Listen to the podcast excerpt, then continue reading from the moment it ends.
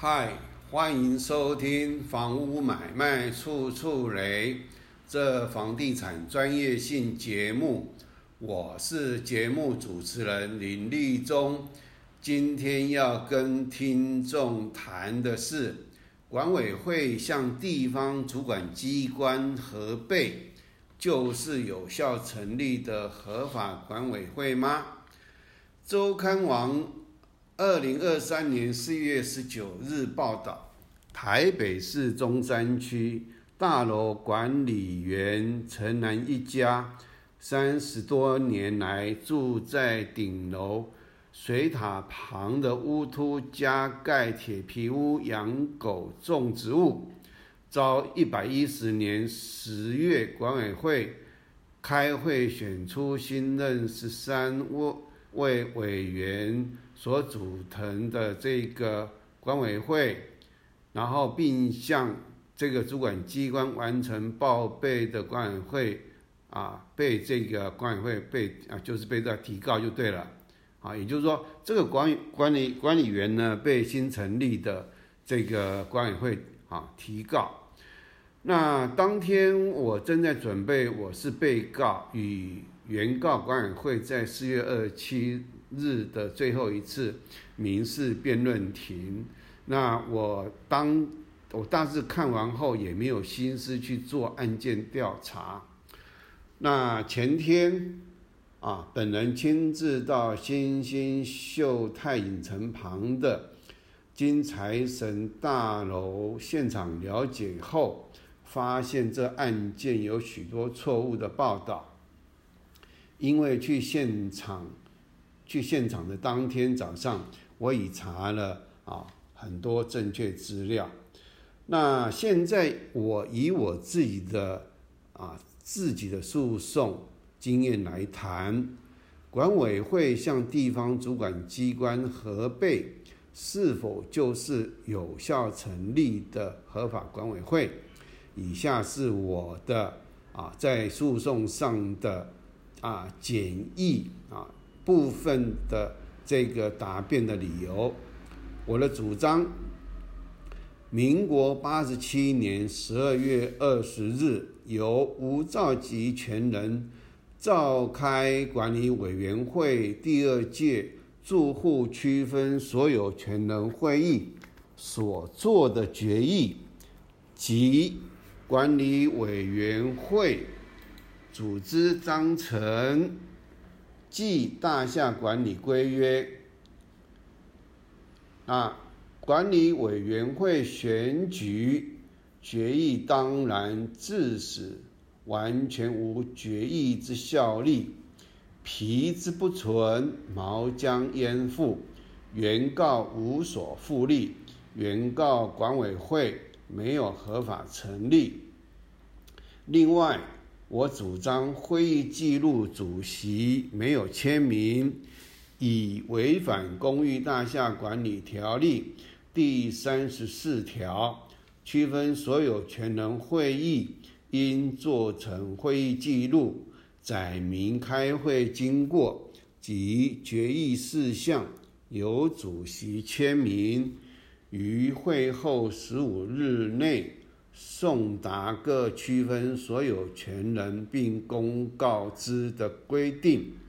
区分所有权人会议决议无效。答辩的理由：一、新北市某某区公所函内容，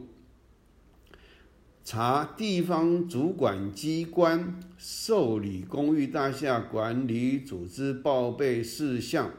仅做形式的审查啊，这边注意哦，形式的审查审查，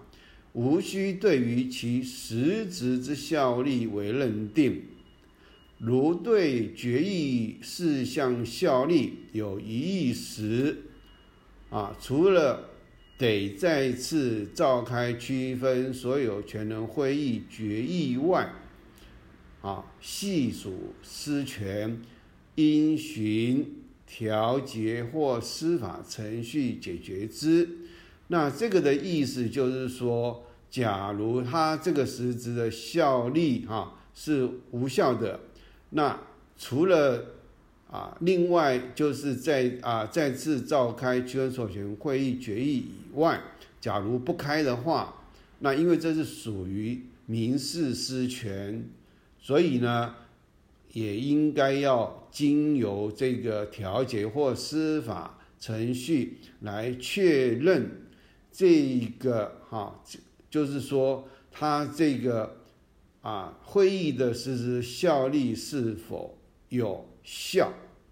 也就是他的决议事项效力是否有效。第二个，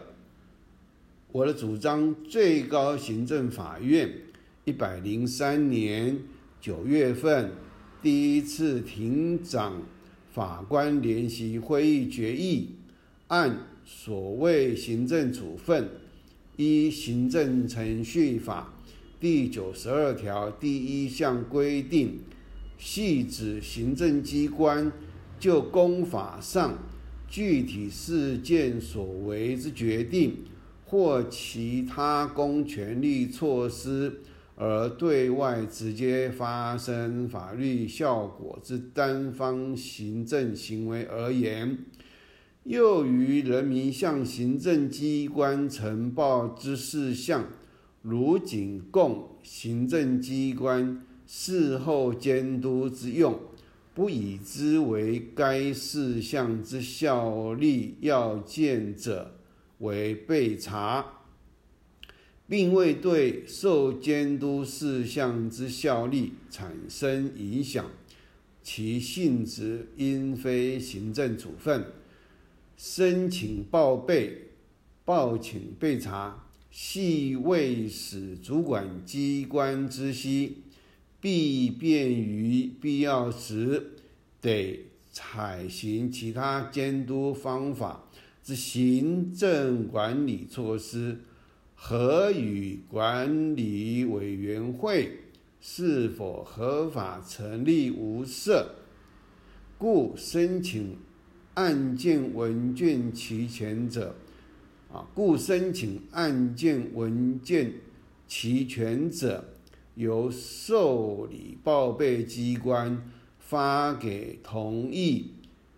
报备证明，仅系对管理委员会检送之成立资料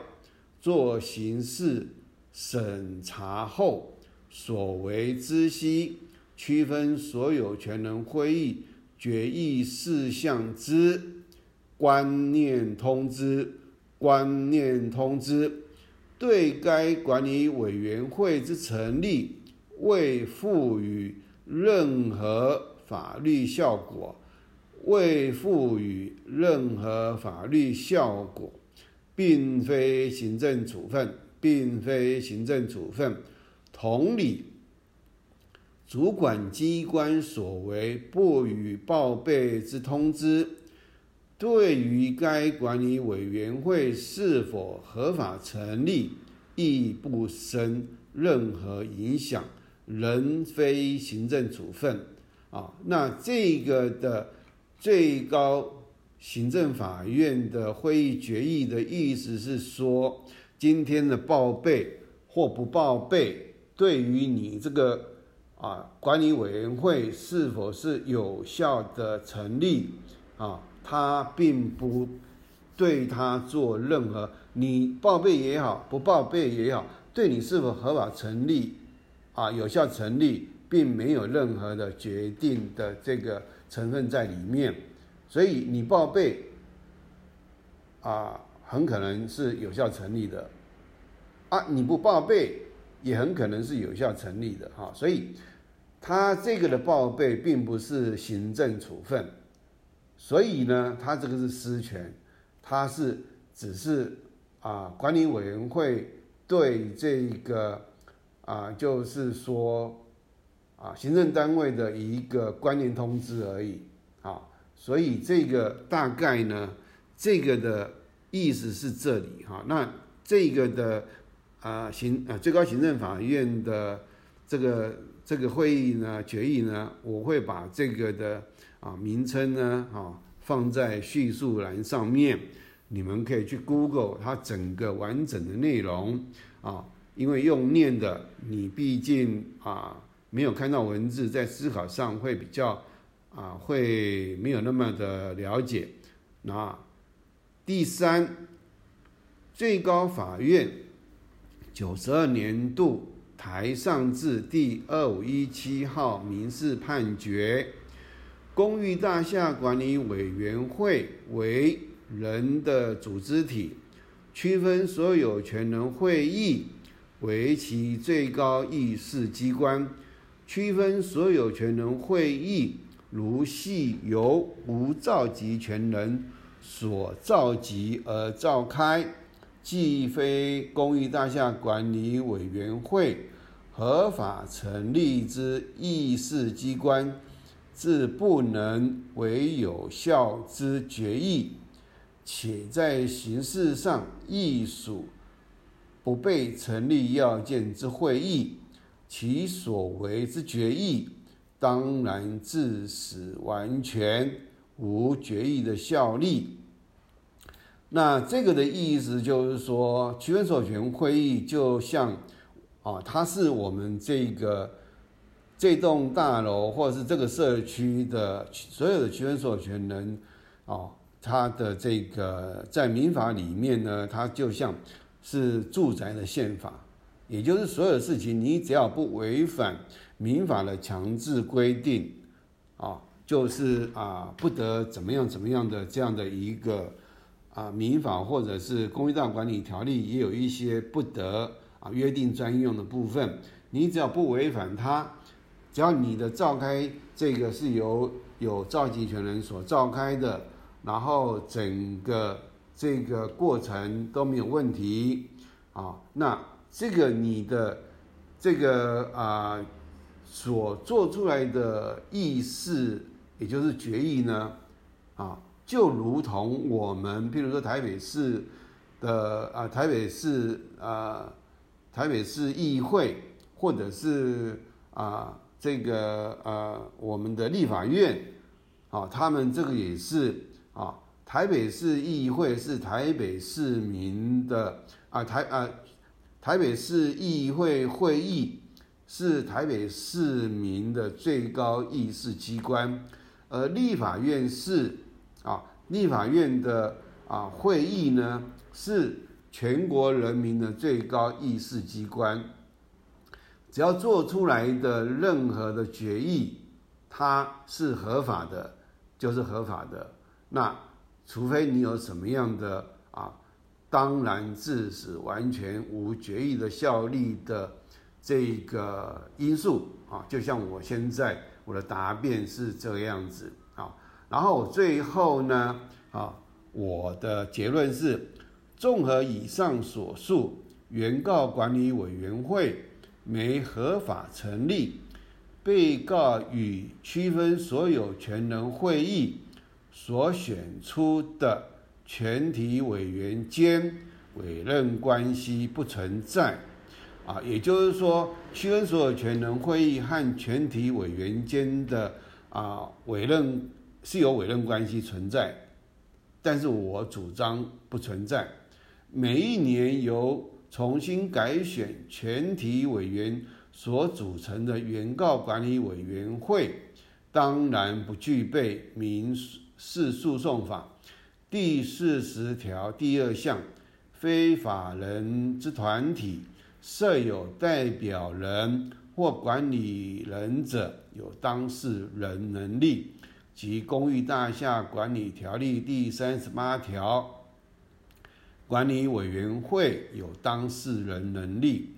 原告无当事人能力，无职务上。事务之诉讼权人，原告之当事人不适格，因此原告管理委员会对被告请求给付一万一千六百五十六元修缮费无理由，被告请求法院直接驳回原告管理委员会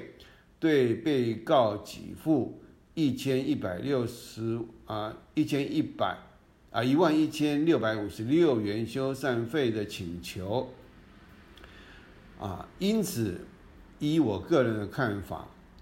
这金财神管理委员会告蜗居寄生顶楼的管理员，必须先通过蜗居寄生顶楼的管理委员对这一百一十年十月成立的新的管理委员会。是否有效合法成立这一关？毕竟二十多年的这个所有文件都在这管理员手上。三十多年来能成为蜗居地生寄生顶楼的管理员，呃，管理员绝非等闲之辈。好，这个。这一集就跟大家分享到这里啊，那下次会再针对这一个财神啊金财神啊大楼这个啊，也就是周刊网所报道的其他的啊资料啊新闻啊，在做这一个啊其他的这个单单集说明，因为我到现场以后又听到其他的这个。啊，劲爆的这样的一个，因为我问了新管理委员会，那这个金财神管理委员会有一位女的管理员啊，她在那边做了二十年，二十多年。那另外呢，模啊啊，那个叫做模模啊模仿什么？那个被告的那个管理委员会呢，啊，那个也是做了很久。那这个当然就必须要我再次去了解到底发生什么事，也就是说，这个女的管理委员会啊，管理管理员在一楼的，她跟我讲了一些让我觉得啊，这个会有这样重新成立管理委员，然后委员会，然后告这个管理员背后是有。啊，猫腻的是有洋葱的，好，那今天就跟大家啊分享到这里，啊，谢谢大家的收听，下次见，谢谢。